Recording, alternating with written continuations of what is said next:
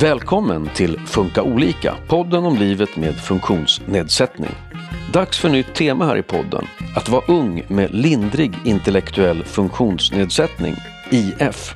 I tre program möter vi Theo och Felix som är 18 år och Filippa 19 år. Hur påverkar IF-diagnosen dem? Och vad vill de att andra ska veta om IF?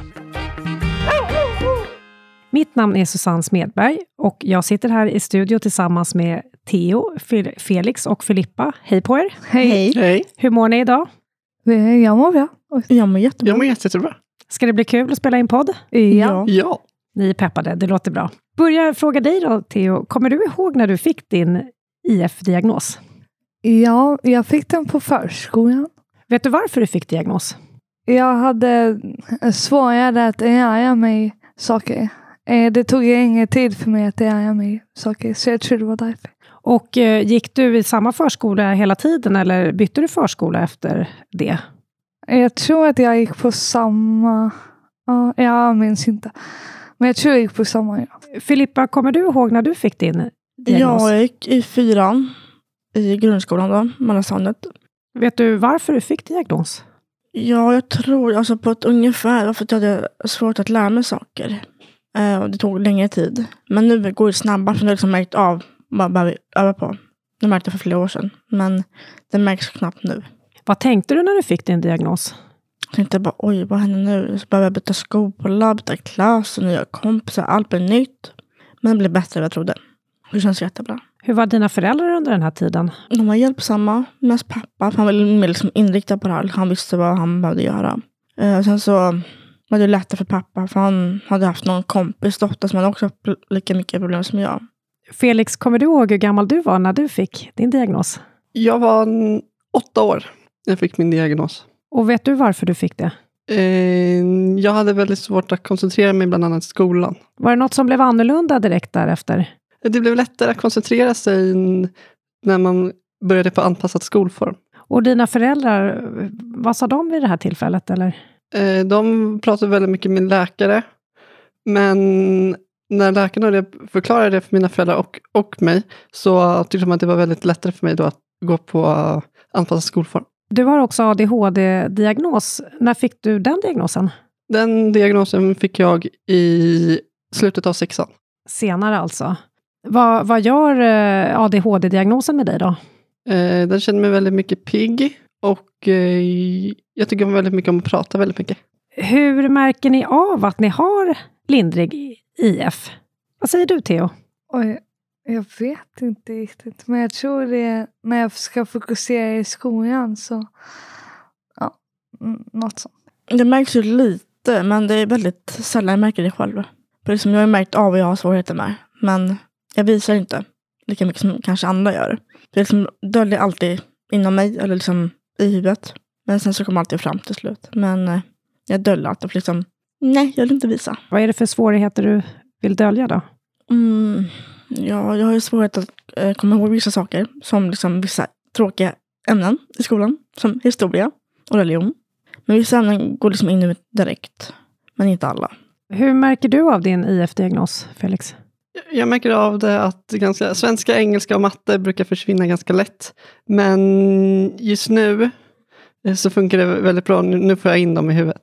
Om det är någon som inte vet vad lindrig IF är, hur skulle ni förklara det? Oj, gud, bra fråga. Oj, gud jag vet. Det märks hos vissa personer, men inte alla. Nej. Uh, hur ska man förklara? Uh, men alltså till exempel, då har vi säger Pelle. Pelle har svårt med att komma ihåg saker. Till exempel komma ihåg hur man åker från skolan och hem. Bara, ja, då kanske minnet, eh, att komma ihåg vart man har varit eller ska. Eller ämnen i skolan. Eller att man ska bara liksom tänka att det här måste jag lära mig. Ja, imorgon eh, så ska man till tandläkaren. Hur åker jag dit? Och hur åker jag liksom från skolan till tandläkaren? Då kan man bara liksom komma ihåg till exempel att man ska gå in på en SL-app eller skriva upp man åker. Eller att man har en ledsagare. Eller en kontaktperson. Att man åker med den personen att hitta dit. Det brukar oftast funka, har jag märkt. Har ni någon sån hjälp? Nej, inte jag. Har du det, Theo? Någon kontaktperson eller Ledsagare eller sånt där. Jag hade ledsagare men jag har inte det längre. varför har du inte det längre då? Jag kände att det blev för mycket att ha det. Jag, ja, jag, jag har för mycket att göra på fritiden så, och jag behöver inte heller. Så. Är det föräldrar som hjälper till nu eller eh, hur tar du dig till och från de olika aktiviteterna? Nej, det, ibland får jag ju skjuts dit och hem. Men oftast så åker jag själv. Har du någon extra hjälp, Felix? Eh, nej. Men jag brukar få ibland skjuts till träningar utav mina föräldrar ibland. Men annars åker jag kommunalt. Har du haft ledsagare? Eh, jag har inte haft ledsagare, men jag har LSS-handläggare. Och du hade haft ledsagare? Nej, men jag har handledare eller kontaktperson, eller hade det mer förr och gick på kortis. Men jag slutade för att det blev mycket både med skolan och med privatliv. Och vad gör en sån här kontaktperson då? Eh, men det är att liksom, man kan gå ut och fika, gå på bio.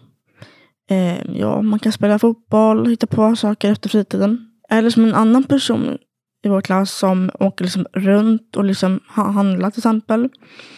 Eller hjälper till hemma med att ja, men, fixa någonting hemma om man behöver hjälp. Eller umgås bara hemma. Är som en syster, eller en bror eller om det är en kille. Så att det är lite som en extra familjemedlem till slut. Man kommer väldigt nära personen. Hur är det med era föräldrar då? Hjälper de till och stöttar mycket i vardagen? Mest med skolan och sånt. Då. Ja, alltså det är lite smått, men inte så mycket mer nu som att jag går i gymnasiet. Så att eh, jag får mer hjälpa mig själv. Hjälpa mig själv väldigt mycket. Var det mer eh, när du var yngre? Ja, då var det mer. Men nu blir det liksom lättare, för nu vet jag hur allting fungerar. Både läkarbesök och allt sånt där man ska göra själv. Hur är det med dina föräldrar? Hjälper de till mycket? Eh, mina föräldrar är skilda, men ja, de brukar hjälpa till med ganska mycket. Är de oroliga för er, föräldrarna? Inte mina, inte vad jag kan tänka Tror mig. Är dina oroliga? Eh, då- mina föräldrar brukar vara oroliga ibland, men jag tycker att de inte behöver vara så mycket oroliga. Vad är de oroliga för då? Jo, typ att vi, om man är ute och festar bland annat med kompisar. Ja. Eh, och hur man mår när man inte är hemma. Sånt där. Vart man är kanske, Ja. ifall någonting har hänt. Vilken tid man kommer hem. Oroar, ni har alla syskon. Ja. Är de eh, lika oroliga för era syskon? Både ja och nej. Eh, ja. Till både och. Både och. Ja, precis. Vad är den största skillnaden då om man tänker oro för er och jämfört med syskonen? Jag har en syster som fyller eh, 40 nu i december, så eh, det är 20 mellan oss. Det kan man inte tro. slutat oroa sig Ja, och sen så är jag även moster till den som är 20. Så att jag är den yngsta. Det kan man inte tro att jag är moster till den som är äldre, men det blev så i min familj. Om man tänker, nu är ni eh, 18-19 år. Kan ni se att någonting är enklare nu än när ni var yngre? Som har med själva IF-diagnosen att göra? Eh, ja, matten till exempel för mig har blivit mycket lättare. Svenskan har också blivit lättare, bland annat också engelskan har blivit mycket lättare. Och vad tror du det beror på? Eh, det beror på att jag kan koncentrera mig lättare. Eh, jag går nu anpassad skolform och jag har väldigt bra klasskamrater som stöttar. Har du tänkt på något som har blivit enklare? Ja, det är, man får liksom mer hjälp. Eh, och sen även liksom, man får hjälp av sina klasskompisar. Man hjälper varandra väldigt mycket. Man samarbetar i grupper oftast. Man hjälper till.